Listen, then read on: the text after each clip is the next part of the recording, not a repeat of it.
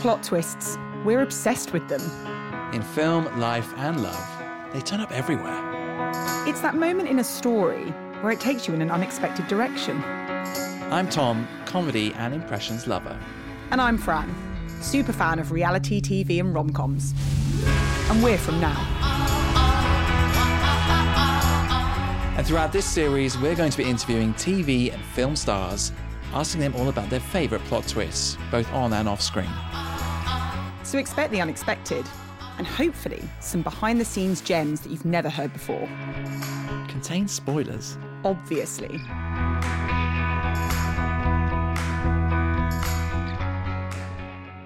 Well, it's the middle of May. The UK is opening up. And Fran, I bet your diary is going to be full up now until the end of bloody December. You joke about it, but No, someone the not other day asked me if I had a free Friday in July and August, and I had one. That's just madness. single You've just got lone one Friday, extreme so- to the other. You better put me in, Tom, or I'll be seeing you in 2023.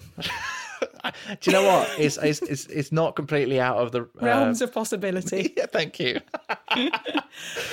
I do genuinely feel like a kid at Christmas. The world is opening up again. We've got exciting stuff to look forward to. And it was great that this week we got to speak to Russell Kane because let's face it, there's nothing better in person Stand than stand up comedy. There's just some things you cannot beat. No, it's the energy, isn't it? And that's certainly what Russell brings. And as you know, Fran, I'm a comedy lover, so it's right up my street. Comedy lover. But yes, Russell Kane, we know for many stand up tours over the years. He's done all the big comedy shows on TV. Uh, I loved him in Drunk History. He's hilarious on that. Uh, he's got his podcast, Evil Genius, which is a brilliant podcast, by the way. And uh, he's been on I'm a Celeb. He's been a presenter as well on there on the ITV spin off show. And Russell Kane, out of anyone really, is the sort of character that just feeds off that energy of a live audience. He's like a Duracell bunny. The man doesn't stop. He's constant. 100 miles an hour. all the time. Um, and he's also he's just a very he's a very articulate. He's a, uh, an intelligent comedian. He's very interested in literature, and it's just he's a he's a unique comedian. Yeah. Well, Fran, we've both been watching a lot of Russell's sketches from the past, and one thing that I love from his stand-up routine is when he's talking about holidays, obviously quite pertinent at the moment, and this whole idea of Brits abroad. Yeah, I know. And how a uh, non moron weekend, which is very cultured and classy, Very can quickly, quickly tumble into a moron weekend when the boozed up Brits turn up, which, let's face it, no judgment here. I'm hopefully going to be one of them this summer. Almost certainly will be. And that's where we started with Russell Kane on the Plot Twist podcast. Well, Russell, welcome to Plot Twist. I wanted to start because everything is opening up. We're allowed to travel. We're allowed to stay overnight, very soon at least. Uh, are you planning a non moron weekend or week away? A non-moron or a moron? well, either. No, no, I'm planning a, you've mor- reckon- a moron weekend away. Is what I'm planning. Oh, okay. I want to Yeah. get to. I want to get. If Ibiza reopens and I'm in the two jab crew, as we're going to be known, then I will be heading there for at least closing parties. I just want to see what it Ocean Beach Club looks like with Wayne Lineker as the youngest one there, because most of the people in Ibiza this year are going to be 70 year olds. So it'd be good to go there and feel so youthful. Now, what I really need a moron night out. I need to go clubbing, get in, you know, at six in the morning eating kebabs or unable to eat kebabs, even better. So that's the type of thing I'm looking for. I would, and an even more moron thing to do would be to go for an all-inclusive holiday, where you don't even leave the confines of the hotel or experience any culture whatsoever. It just that feels like heaven. But you can't book them at the moment. All Well, I already morons have. got them up. I've booked. Yeah, well, have I, you? Yeah, I booked uh, uh, two months ago. I booked somewhere, I think, and they're on free cancellation up to a week before you go. So there's literally nothing to lose. So I I've done if they the open same. up. Yeah, so I've got Portugal, which I I I'd done the research and I thought Portugal. So, I, but Port, my hack for Portugal, if you want a plot twist on where to go in Europe, um, no, no, I'm my, I'm a massive fan of this book. I got, before I came from sta you know, into stand up, I was a copywriter, so I worked in creative planning and idea development and things like that. It stabbed me in really put me in really good stead for this industry as well. And I'm a massive fan of ideas that don't make sense on the surface because no one else does them. Now, 99 out of 100 of those ideas will turn out to be shit, but one out of 100 will turn out to be Red Bull, a drink that Yeah. stinks of medicine, that fails all taste tests, that's overpriced for the size of its can. It failed every marketing test you could do on it, Red Bull, every single one. And they launched it and it worked because of those things. So when they when I heard about the the um, viral cases in Europe, I was like, right, where has got the lowest cases? Where's likely to get the the green light? This is a month ago. So I saw Portugal. Every bell end on the planet will head to the Vale do Lobo or Algarve and have a sardine lifted out of the ocean. Twats do mostly, unless you're incredibly middle class, which you both are, unfortunately, uh, you will not know anyone who's been to Lisbon. We just don't go there. All we know is we share a time zone with it. It's one of the most beautiful, historic, windy road, hotels with pools on rooftops, beaches within sightline. No one goes there. It doesn't make sense because everyone hates it. So that's where I've booked. Portugal. Nice. So did you do that though. before it was all announced? So you Oh god, yeah, yeah. This is secured your weeks ago. I- seats. I penciled a St Lucia as well. I won't do both of them. I'm taking two holidays through to judges' houses and only one will make the live finals. So this sort of counterintuitive thinking, I'm a massive fan of. It's really good, obviously, for writing jokes and stand up because you, the your end of a sentence goes where the opposite direction to where everyone else was thinking. But it's great for idea development and and just just generally life life skills. I was going to say it's a big part of your comedy, um, and we're going to come on to that. But before we do, we've got an abrasive feature that's a random question generator, and these are just. I mean, look, you must get asked the same questions again and again and again. Like, do you always feel pressure to be funny? And all. We want to ask you something a bit different. Okay. Uh, to get to know you for the listeners and, and for each other. So uh, these are four that we've pulled out. That These are the first four that that came up through this website that we used. So we'll start off. What do you secretly judge people on? I probably secretly judge people who eat shit, but I haven't got the courage to, to say it because it's not very fashionable if someone eats a burger to, to, to think that they're filthy because they eat junk food. But inside, it just it just repulses me because I used to. I think it's because I used to eat so much of it, and I did so many tours like with a Ginsters logo. Probably temporarily manifested itself on my pancreas just when I was. I would imagine I was in a pre-diabetic state on my fifth tour. Um, and once I gave it up, it's like giving up smoking. The, the thought of it. Ex Yeah, a smokers lot are worse than that. non-smokers for hating on smokers, but it's fine to hate on smokers. You go, that's disgusting. If I was to point to some people eating junk food in the street and go, "You've got no self-respect," you know, I'd be cancelled for like not hating on poor people or something, probably. So I would, I would say, I, see, I secretly judge people for eating shit, and I, I would never dare say it. I would with the right friends, probably. I'll just tell them straight. But yeah, generally, probably not. Not even, not Um, even with my mates. I don't think it's, it's you just got to leave people alone with stuff like that. You got to let them have their first heart attack and then just do an eyebrow. A bit of a told you so. if they don't learn from that, they're not going to learn. Um, I've got a bit more of a personal one for the next one. How did you meet your best friend? Um, well, we met at swimming when I was uh, eight. I said, well, I've got two best friends, but one one sort of uh, moved away to Spain, so I don't see him as much anymore. So we met. Our mums were next to each other in the hospital beds when we were born, but Mark emigrated about about eight years ago, so I don't see him as much now. And then Dan, my other best mate, we met at swimming lessons when we were eight, and we just hit it off. We've been friends ever since. That's great. I don't think you can beat one where you met them lying in the hospital, like born in hospital beds next to each other. I feel that's meant Well, to my be. mum and Gabriella, my mum and Gabriella are still best friends. It's just that Mark's emigrated to Spain with the Spanish girl. But me, uh, but myself and Dan, who we met at swimming, we've done everything together. We've gone through the Dungeons and Dragons stage, the first girlfriend stage, the Ibiza stage, which we've chosen to remain at. And now we've sort of got, Yeah, we just got both- stuck there. We, bo- we both had kids at the same time. We got married roughly the same time. So we've, we've just done Ah. everything the same. Yeah, something really unique about that kind of friendship when you've had that through school and through you know progressing through like different life stages.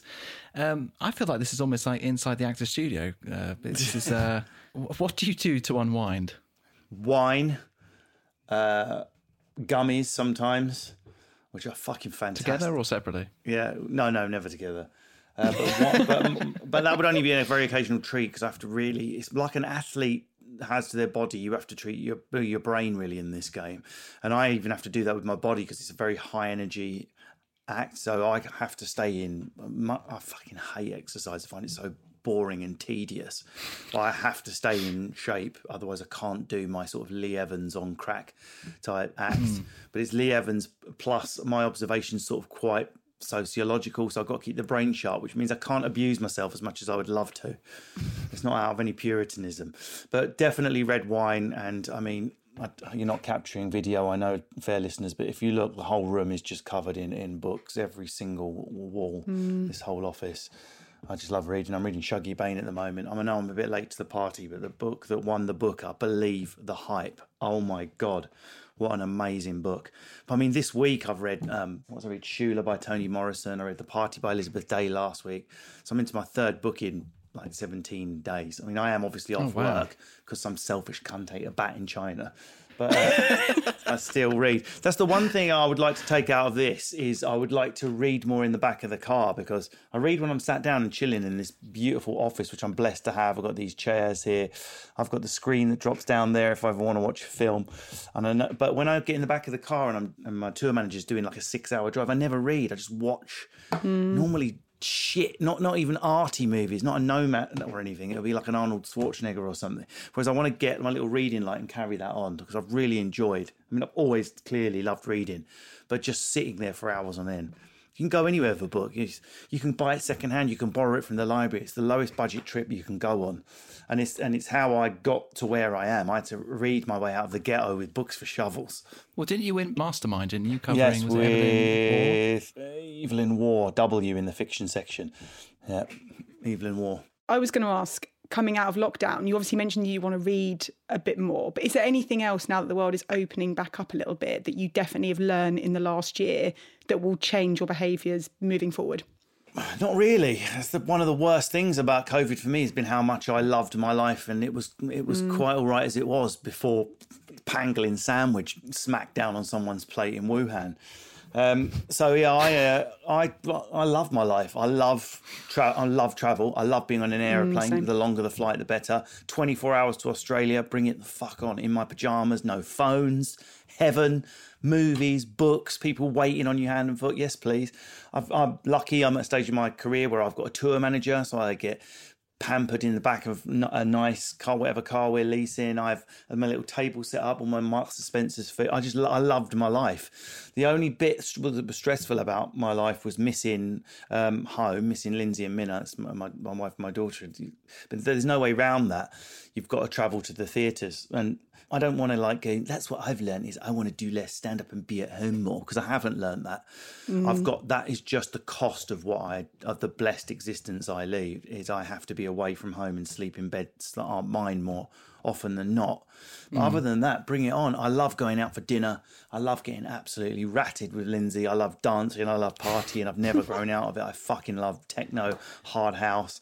I can't wait to get back out there. My um I'm getting friendly with a DJ who lives up here, Enzo Siragusa is like a big IB for DJ. He's got his kids in the same school as mine, so we started chatting online. And he's got a night in Fabric in July the 24th. I don't plan to get in before sunset. Bring it on. But you're just like ticking off the days on the calendar, like waiting to get there.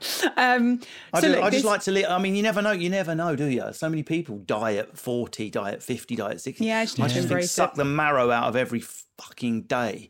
I don't have superior intelligence or anything more than anyone else. What all I've got more than anyone else is energy. I have no idea why. I was born like it. I've always been like it. Everyone's told me you're going to burn. You'll be burned out by the time you're 30, 35, 40. It's nothing. No, no dimming. If anything, it's worse. The only cost I pay is I, I need eight to nine hours sleep every night. Always have done. To Can't recharge. go with less. recharge. Yeah. Well, look, this is the plot twist podcast. So, our first big plot twist question for you: When you sort of look back at your career, what would you say is the most sort of unexpected twist or turn that has happened to you so far? Well, doing stand up. I mean, when you say when if we say use career as in your sort of your life career, I've already had mm. about three careers. I'm relatively young to have had three full careers. I was uh, I did got quite far in jewelry and buying and selling uh, watches, and I thought, oh, that's what I'm going to do, because that's where I come from. You work, that's what you do. You, your mum's a cleaner, your dad's a manual labourer, and you either work in a shop or you get a trade. That's it. You might get A levels, you might get one A level and show off about it over the park. No one goes to university, and boom, door closed. You're working class. Good luck with it. So that's what that was the first massive twist was I was working in a watch shop. By now, I'd gone about. My dad had just sat me down when I was seventeen. Went, "You're not going to university because we won't. We've got no money to help you with." And my dad was earning just enough for me to get no help from the government. So that was it. I just thought that's my education finished. Where am I going to get fucking 10, 20 grand from to go to university? Ain't going to happen. So uh, I was buying and selling watches, and I slowly became, if this was a movie, uh, more and more sort of angry and je- let's not no, no, let's not try and dress it up. Jealous in the most shallow way of some of the people that were coming in to buy watches. Never when it was foreign people, if it was like an African prince or someone from the Middle East or an American tourist, it didn't affect me. But when it was a white boy like me, sat there with his silver haired dad choosing his graduation Rolex, I started to have these um not physically violent, but sort of socially violent thoughts, these sort of fuck you society, angry thoughts about I'm pretty sure I felt roughly as bright as that 18 year old lad I was just talking with. I'm 18 why is he sat there and I'm not? And it's just sort of the coin starts to drop. Oh, shit, man, it's uh, structural inequality, where, but it's hidden. It wasn't a thing. I wasn't aware I'd missed out on anything. I was perfectly happy. And then all of a sudden, it was like Truman Show. I reached the edge of the the sky. I was like, what the fuck? Oh my god, I could punch through this if I wanted. And that was bubbling there. And then I suppose the plot twist. I mean, it, it was almost filmic. The smoke cleared at Strawberry Sundays nightclub, where I was chewing my head off in the corner at five in the morning. And this girl, about two inches taller than me, literally like a model off a catwalk, I'm 5'10. So she's she was also 5'10 Zoe, but in heels, obviously, she's taller than me. She's come across the, the dance floor and just given me a number. No words, nothing, no I love language. What on earth was appealing about me going for Stephen Hawking, as I call it, on the dance floor? I have no idea. um, Did you not give her a bit of a smolder or a bit of a look that kind of got her I wasn't Cheeky capable wink. of smouldering. This, this is five in the morning, floors swilling with Red Bull, and like one dreg of water left in my water bottle. Uh, I lived for the weekend. I sold watches in the week. If I lived for the weekend, and so I started dating Zoe. And of course, we're both 18, so our choice were to go to my nan's house where I was living at the time because I had this row with my dad. So I was living at um, a housing association flat with my nan in the box room, or to stay at hers. She was living at Halls, first year of university. And I was waking up at Halls on the Monday morning, and she would go off, say, because I often had Monday off, she'd wander off at 10 a.m. to sit on some grass with middle class people and open a Penguin Classic and laugh about literature. Well, I recovered enough to stick myself on a train like a 50 year old broken peasant old man to drag myself to sell jewellery in London. I thought, fuck this. That's the biggest twist of my life. I was smoking a cigarette on a fag break at work. We had a smoking room, and I actually wrote in wrote in my diary. But not that I'm an ex-smoker, life insurance, because I said I've never smoked. Um, I wrote in my diary, you know, today's the day I'm going to change my life. And I went, I went home that night and I looked up how to do A levels at home, totally on your own. Because the only way I've ever achieved anything was without any fucking helping me. The less people I've got backing me, the harder I punch. I don't know what that says about me, but it's just the truth. So I, there's National Extensions College. It still exists. Shout out to you guys. They sent me an. It was internet was around, but we were just it was slow. So they sent me Yeah. a they sent me a box, a cardboard box with A level sociology in it. I was 20, 20 years old. I got the fastest A grade in sociology A level from enrolment to exam ever. And I had to sit as a, an external student on a slightly separate, humiliating table. I've got a picture, it's at my mum's house of me shaking Betty Boothroyd's hand because I won this award. And of course, as soon as I touch that 21st birthday, the world of university opens up a lot more because you're counted as a mature student, even though you can mm. still party with the 18 year olds. So one A level's enough. I knew that's what I needed was one A level, and I needed a good grade. So I got the A. Then I had my pick. That's the biggest twist of my. If that had not happened, if that smoke had not cleared, and that girl had not come over and given me her number, and we fell in love, we went out for a couple of years. I've just followed her to the same university. That was the extent of my selection process. But if that hadn't happened, I don't think anything else would have followed. Hmm. Because although this, the bubbling resentment was there to do with class, I think I would have just smoked my way into it or taken drugs into it or rebelled into it. I don't think I would have realized how ignorant I was. I've got this this brain. I'd never used it. I didn't know. I honestly didn't know who wrote The Importance of Being Earnest. I, I thought Jane Austen, Oscar Wilde. I didn't know who any of these people were. I obviously knew Shakespeare was, and I knew who Dickens was from my pathetic GCSEs that I squandered. I knew nothing else, and I thought I'm going to win now. So to uni more like that realization that you were in charge of your future and you could change that and do something about it, really.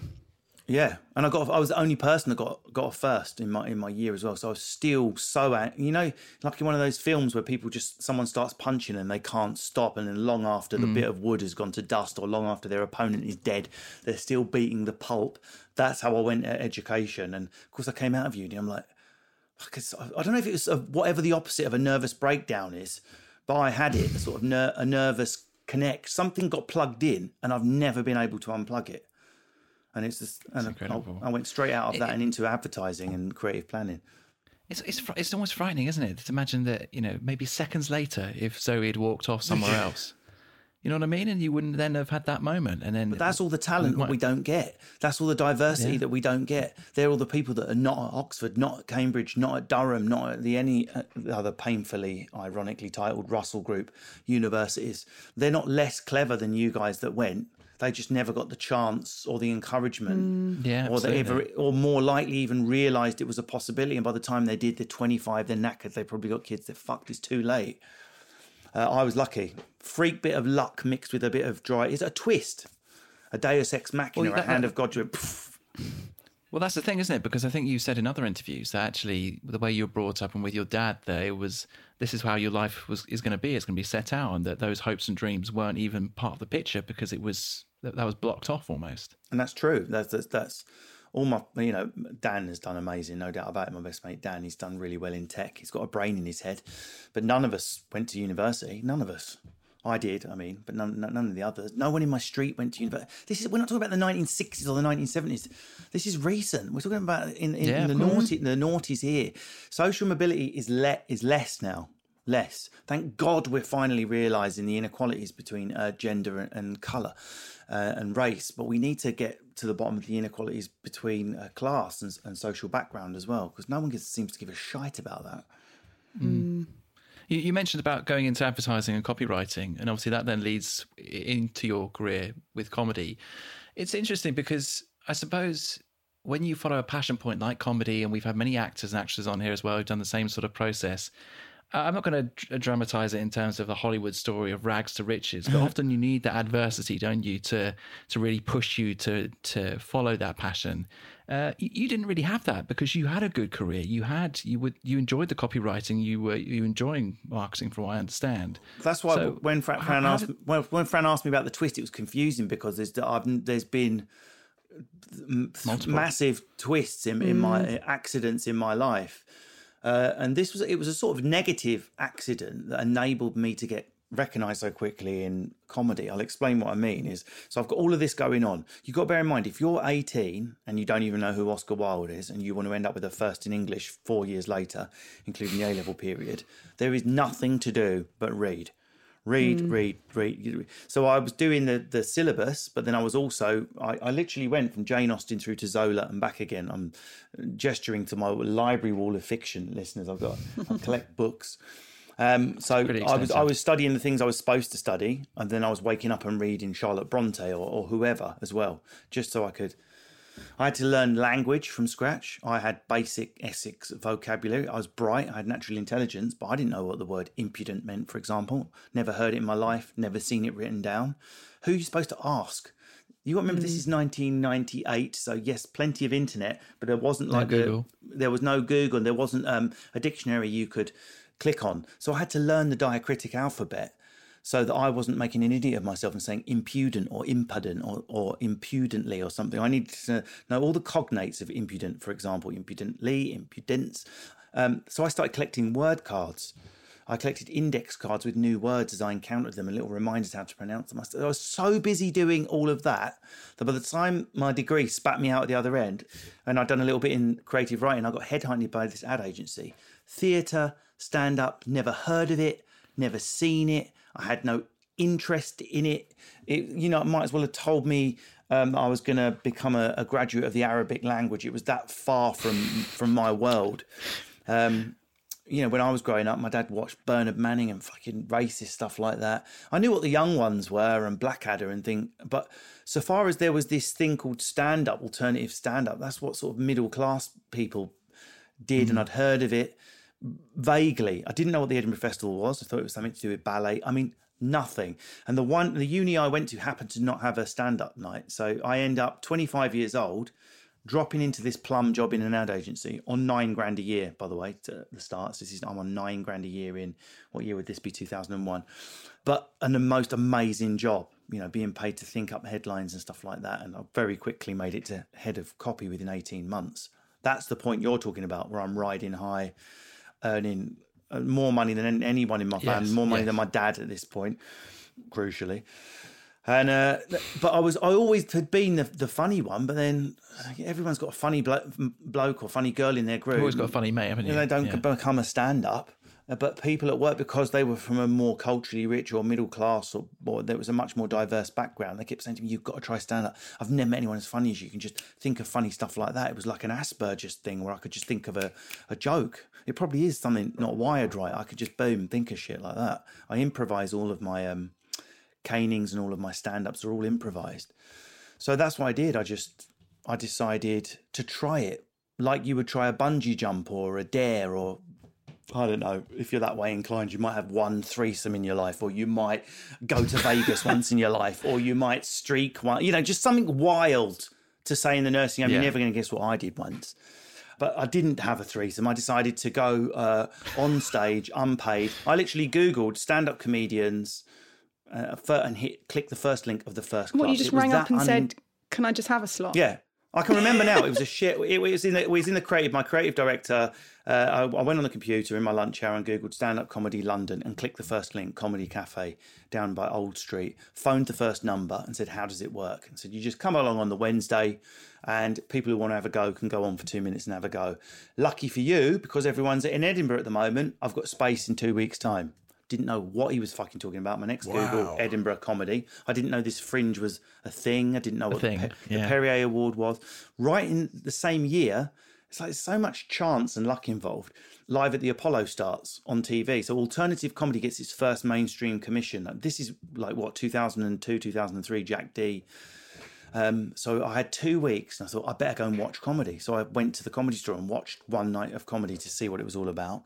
And I went to a Jongleurs. That's all I did. I went twice. I thought, fucking hell, I'm definitely funnier than that. I won't say who I saw. Um, so what I mean by the negative accident is, what are the chances that I could have got to 25 years old without ever watching or seeing stand up? And part of the problem with some comedians you see coming through now, they've watched too much American stand up or they've watched too much of me or someone else or Jimmy Carr. If you watch too much of anything, you will find your own style eventually if you've got talent, but it can take years. Whereas I didn't even have hmm. punchline. I'm- doing fucking. I went. That's the end of that bit. I used to just go that, and people would be like, and just clap because I told them to. I didn't really. I don't believe in punchlines. What a waste of time. Just be. But as long as you've been sustainedly funny for the five minutes, why are you sort of What getting your knickers in a twist about some device from the How did Middle the Ages? first gig go? Moderate. Six, seven out of ten. Not good, not bad. Dis- a disappointing sort of just okay. It was only three minutes, remember? But there were two big laughs in those three minutes, and that was enough to get me hooked. And did you prepare at all, or did you just turn up and improvise? I took the whatever I'd been saying that week in the office, making everyone laugh. I think I was had some patter going. I was uh, struggling with some. I think I'd split up with. Had I split up with Lorraine at that point temporarily? And I, do, I was doing a bit about oh, I'm having an affair with myself, and uh, I've been get, developing it at the pub, making everyone laugh about, you know, when a man's signal, it's like it's like you're having an affair with yourself, running off with yourself, all the sort of filthy banking routine, basically, which is what all men do on their first stand-up gig. So I did that. Were you I nervous mentioned- though? Were you scared? uh, awful. I had to have hypnotherapy for my nerves in the end. Yeah, really bad physical symptoms, diarrhea, throwing up in a bin. I lost half a stone, I think, in the first six months. Uh, but I booked two gigs because I knew from when I was pitching at work, when at the advertising agency, when I was standing up, I knew how bad I would shake. So I knew it was going to be that times a hundred. So I made sure I booked two, so that because the first one I guessed correctly, I'd be so numb I wouldn't be able to process. I don't really remember it properly because it's like a trauma thing, like a plane Yeah. dropping in uh, altitude, and you remember it, but you don't remember it, sort of thing, because your adrenaline's on so much. So I booked the next night at the King's Head Theatre in North London. Funnily enough, there was a comedian who was on the first night and then on with me the second night, a, a female comedian who was who was a lot more experienced than me. And she said to me when I um, came off stage on the first night, she went, "You're really funny. You've got natural ability. You should definitely do tomorrow. But just to warn you, all men talk about masturbation. It's a bit, it's a bit what they did in the eighties. You might want to try and vary your stuff which was excellent advice. But I didn't have time to rejig it.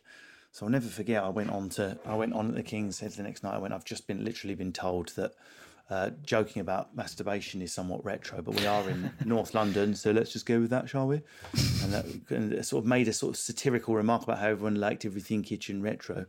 And then I felt something else, a bigger laugh, a more subversive, slightly outside the mainstream laugh. Uh, and then it would be another three years before I found my gold mine, which was autobiographical stuff talking about my dad. And that's when I just had to leave the agency. I couldn't, I just physically couldn't do both things anymore. You talked about the nerves and them being pretty crippling when you first started out, but was there ever a point that you thought maybe I can't do this? Maybe they'll get the better Yeah. of me. Like, how did you work through that? I would say the second the second night I, I it was a cue to go on, and I was like, ah, just ah, fuck this, and I started to get my coat and went, and then the guy, I never, I've got a lot to thank you for, so went, just do it, you'll regret it forever if you don't do it. So the second night I definitely was getting my jacket and bag together. Because remember I had no attachment to it. I've, I've all all I mm. want to do is write. That's all I've ever wanted to do. I'm, I mean, I'm deep in working on a novel at the moment. I've published one novel already, which no one bought, but I loved writing it. I'm going to publish another one. I don't care if no one buys them. I love writing. Enjoy the process. I was writing for, I was writing for a living. What I didn't need this. This was just. I'm like, what the fuck am I doing? I'm not an egomaniac. I get so much praise at work. I don't need. I don't need more praise. But I'm glad I did.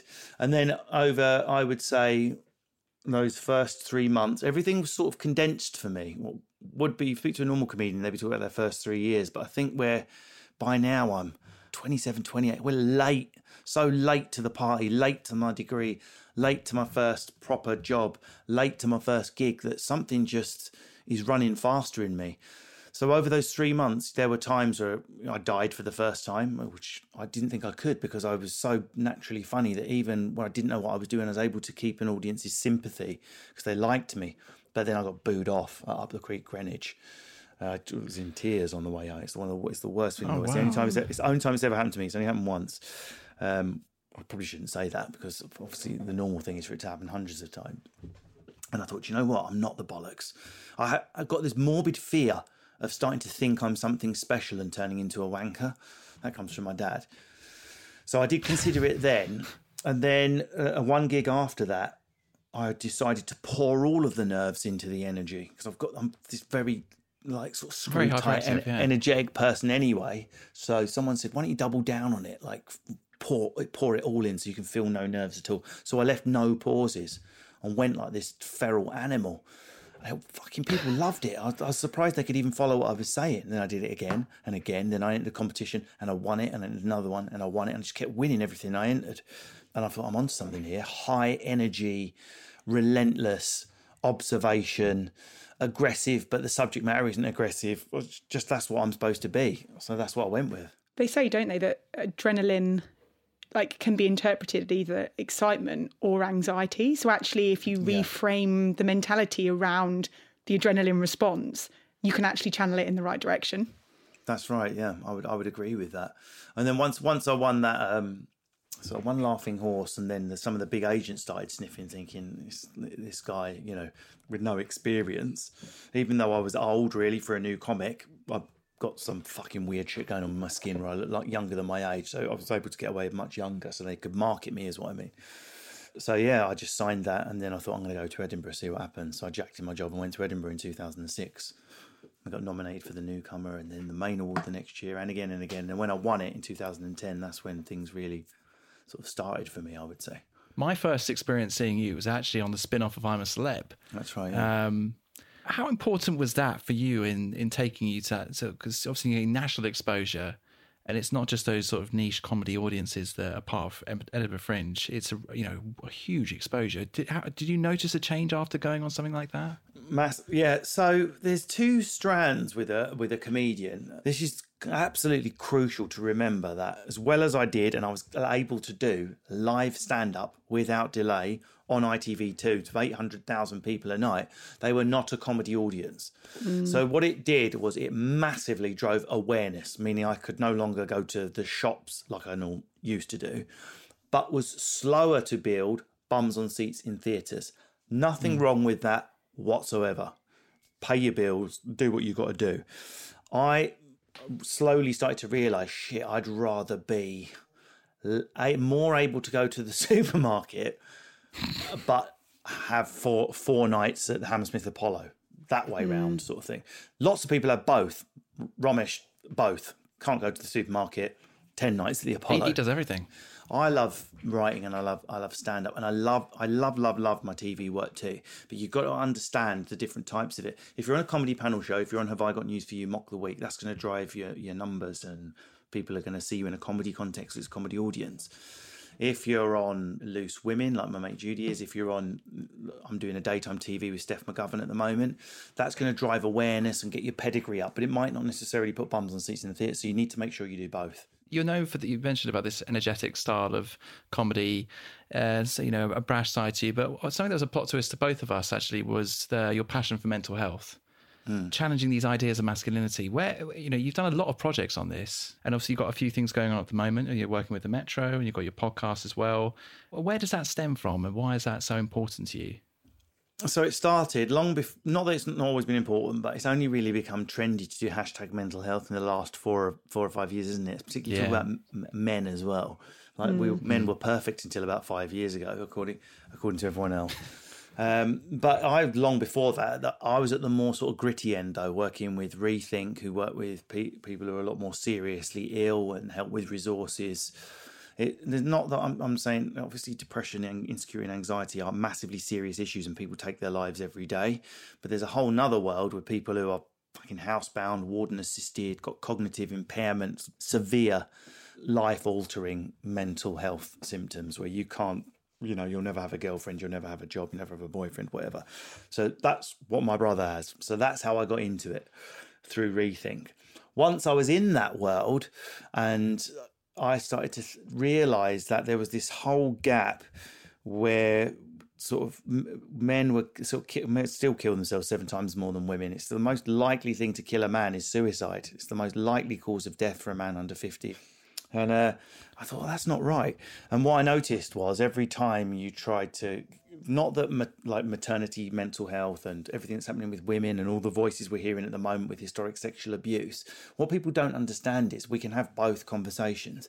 Uh, well, I think what's dawning on some of the more enlightened is that if we do not fix men, feminism is going to hit a brick wall of, uh, of, of fucked masculinity because until we fix the way men think about themselves and their own self-esteem they're not going to believe in equal wages they're going to need stuff like that to make their fractured egos feel important on the inside i earn more money than women because i'm man that ain't going anywhere until we fix blokes and so that started that conversation. I'd like to think I was part of that five, six years ago.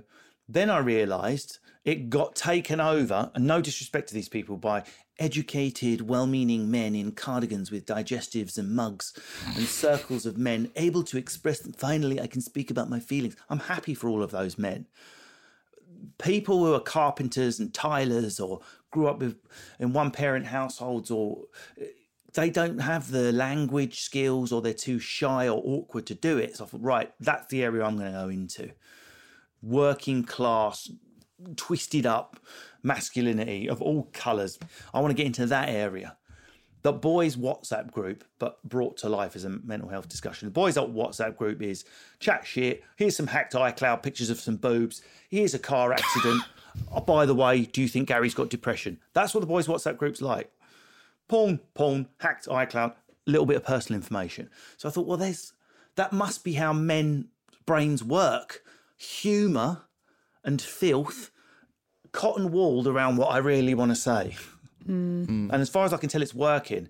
I don't want to even change the names in case I give people away, but some of the direct messages I'm, I'm getting on Instagram from people I don't follow and don't know, just putting down anonymously stuff that happened to them when they were little, just for someone to tell. Why are they telling me that? My last program was about body hair and should men shave their balls or not. That's what we, that's what we talked about. But there's something in getting men to talk about what seems like comic subjects that enables them to access the, the, the darker stuff. And we're scared of it. You know, men need help in that area. We have to develop. And I truly believe it will fix wider society. And do you think working in a sort of mental health space and all the initiatives that you've been part of has made you more aware of your own mental health and any periods where you need to take that sort of time out at all based on things that are going on in your own life? So it is a good question. I always wish I had something more juicy to say because it would probably end up in the newspaper and I could get some funding for an amazing charity. I'm, I'm, I'm very lucky. I did have some shit that went a bit wonky in my brain when I when I first hit, hit the headlines, but then within six months I did this thing called a Hoffman process, which was brilliant. Residential group therapy course. I had a bit of um, an explosive temper towards myself issue. Like I like to, I could smash up a telly or a computer on it. Didn't doesn't fit with the rest of my personality. Mm. You know, I've never harmed a human being, hit an animal in my life, and yet I was doing sort of weird shit to myself. So I went and got that fixed. Mm. But it was never, it wasn't, it was never got out of hand, and it, and the process works, and I've never had a recurrence since. Touch wood. And do you think sort of those experiences have helped with your resilience? Because you have to be, I presume, quite resilient as a a comedian, like how you get back mm. up, you get people heckling you, you get people critiquing you. Like, do you think, yeah. would you describe yourself as a quite resilient person? Yeah, I think I would. And um, yeah, all of that stuff, all of having your writing thrown in the bin in advertising on a daily basis. I mean, the amount of times I ran in with what I thought was definitely the solution for Vodafone or Cadbury's would work for days, my art, and it's just and it's, it's in the bin two seconds later and never mm. talked about again. Uh, after about doing that about two hundred times, you start to not have you don't engage emo- emotionally with that process. You're able just to engage the creative bit, and I brought that to stand up. Um, you referenced there a bit about sort of resources. So I've got another bit of a plot twist question for you. Is there anyone in your life that you would describe as a bit of a sort of unexpected person who has had a big influence on you? Well, it would be, you know, these sort of, um, they probably weren't middle aged at the time, so sorry, Maggie, but these sort of middle aged women who took me under their wing at, at university. I mean, it's my role models up till that point have been like alpha males or I don't know, I had role models. I was told, I was literally brought up by my dad. So you rely on no one, look up to no one. No one's going to give you any money. Most of what you do will fail. You will pick up the pieces. So I never really had someone to sort of look up to and, and make a guru or a mentor in my life.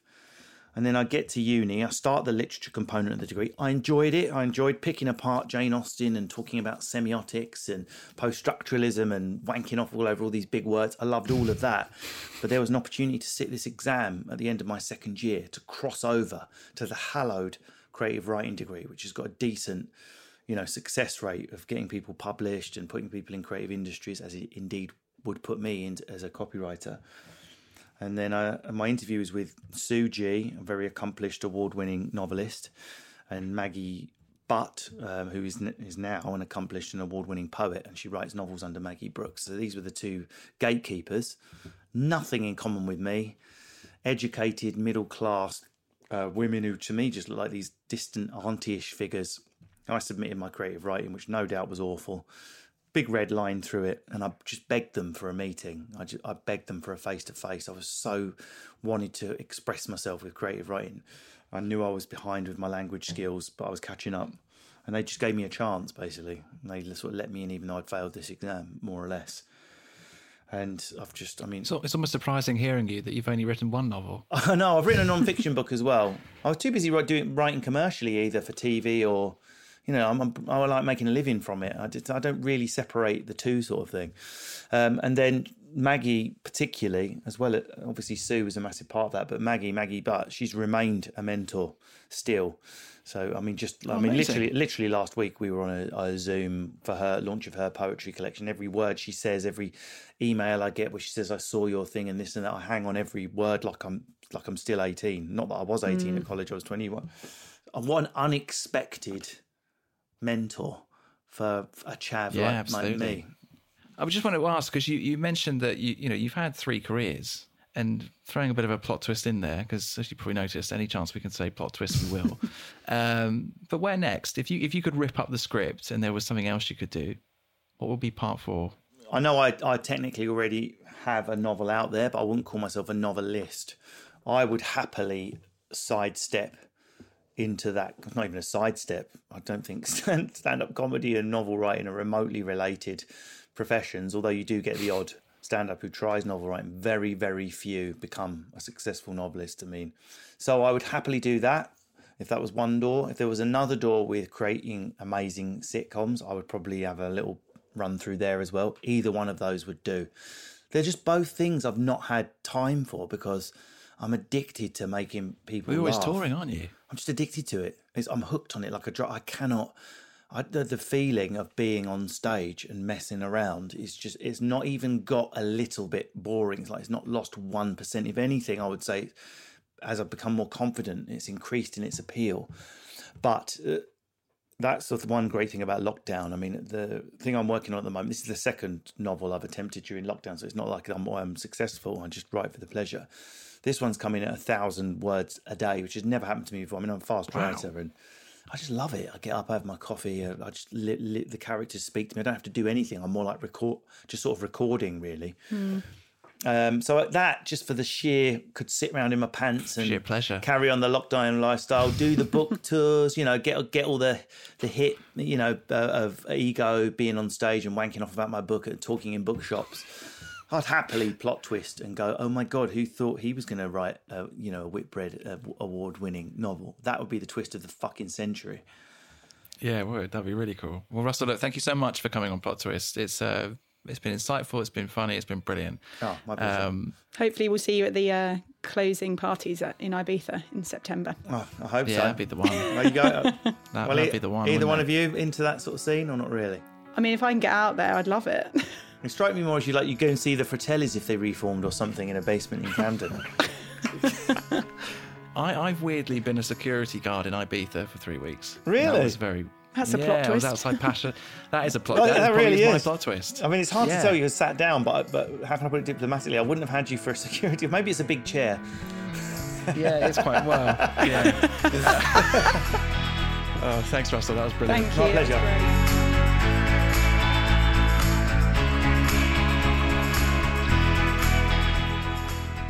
Well, thank you to Russell Kane on Plot Twist, but Tom, sorry, you were a bouncer in Ibiza. yes, I was. Can we just tell me everything I need to know about that? Because I am just baffled. Well, before you saw this svelte individual looking at you via a video conference call, uh, I was stacked and I was a student and I needed cash and I got offered the I got offered the opportunity to work out in Ibiza, do some maintenance and security for um, uh, yes for somebody who was on my rugby team at the time. Classic. You must have been the like smiliest, politest, most softly spoken bouncer. Like, oh, excuse me, sorry to interrupt. Could you please make your way outside because you're far too drunk and rowdy? Thank you.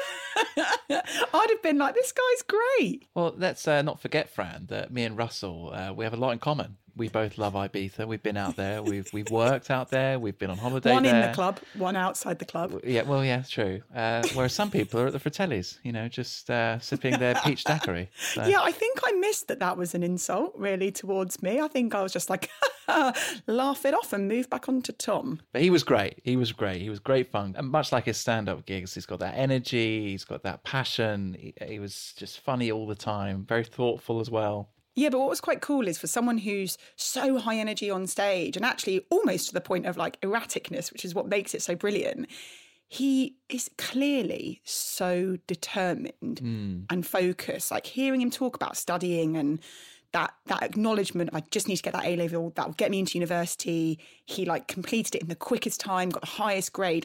And even now, talking about what he wants to do next, you know, he's got that laser vision of like, I'm going to achieve this and I'm capable of doing it. And he really goes for it. And I think that was almost quite a juxtaposition of what you'd expect based on his sort of stand up routines. As long as he gets his nine hours sleep. But The um, recharge. yeah, that. But yeah, joking aside, I found it quite inspiring actually because he he spoke about how he wasn't part of that. The world that he's in now, that was never part of of his radar, his thinking, and what his family were used to. But it, it shows that there are so many capable people, so many talented, driven, uh, creative individuals, but they just don't realize what's you know these opportunities are available. And it's he kind of had those moments where he uh, bumps into that girl at the nightclub, and it opens up this whole world of opportunity, and he's just seized it. But he clearly had that determination from a young age because he talked about, didn't he, that moment of, I realised that the only thing stopping me doing that was essentially me and mm. having the belief that I could. And suddenly he just went away and was like, I'm going to do it. And actually, also someone who's very self aware. really clearly very sort of intuitive about his own emotions and trying to understand other people's.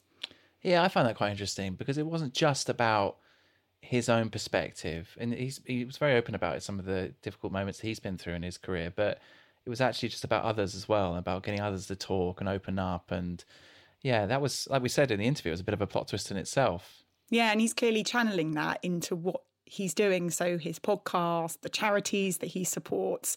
I, I, did love when he described that sort of male WhatsApp group of all like the frantic top level conversation and, and how they can subtly sort of bring in those bigger questions around how people are. So yeah, it was it was lovely to hear him open up about that. It was. And obviously, Fran, you and I are very passionate about mental health, but as are now, mm. uh, they have a charity partner called The Mix. So we've just had Mental Health Awareness Week, which makes it quite pertinent. So if anyone needs any mental health support or guidance, please visit Now's charity partner website, The Mix. Oh, Russell, I honestly, we said it in the intro, but that is exactly what I needed. It's really got me sort of energized and motivated and actually pretty inspired to get back out into the world. Well, Fran, you did say you've, you've got a busy diary, but just remember, you know, we need to be back here again next week. Don't worry, I've always got time for my old pal Tom, and I will see you then. right, well, I'll see you then.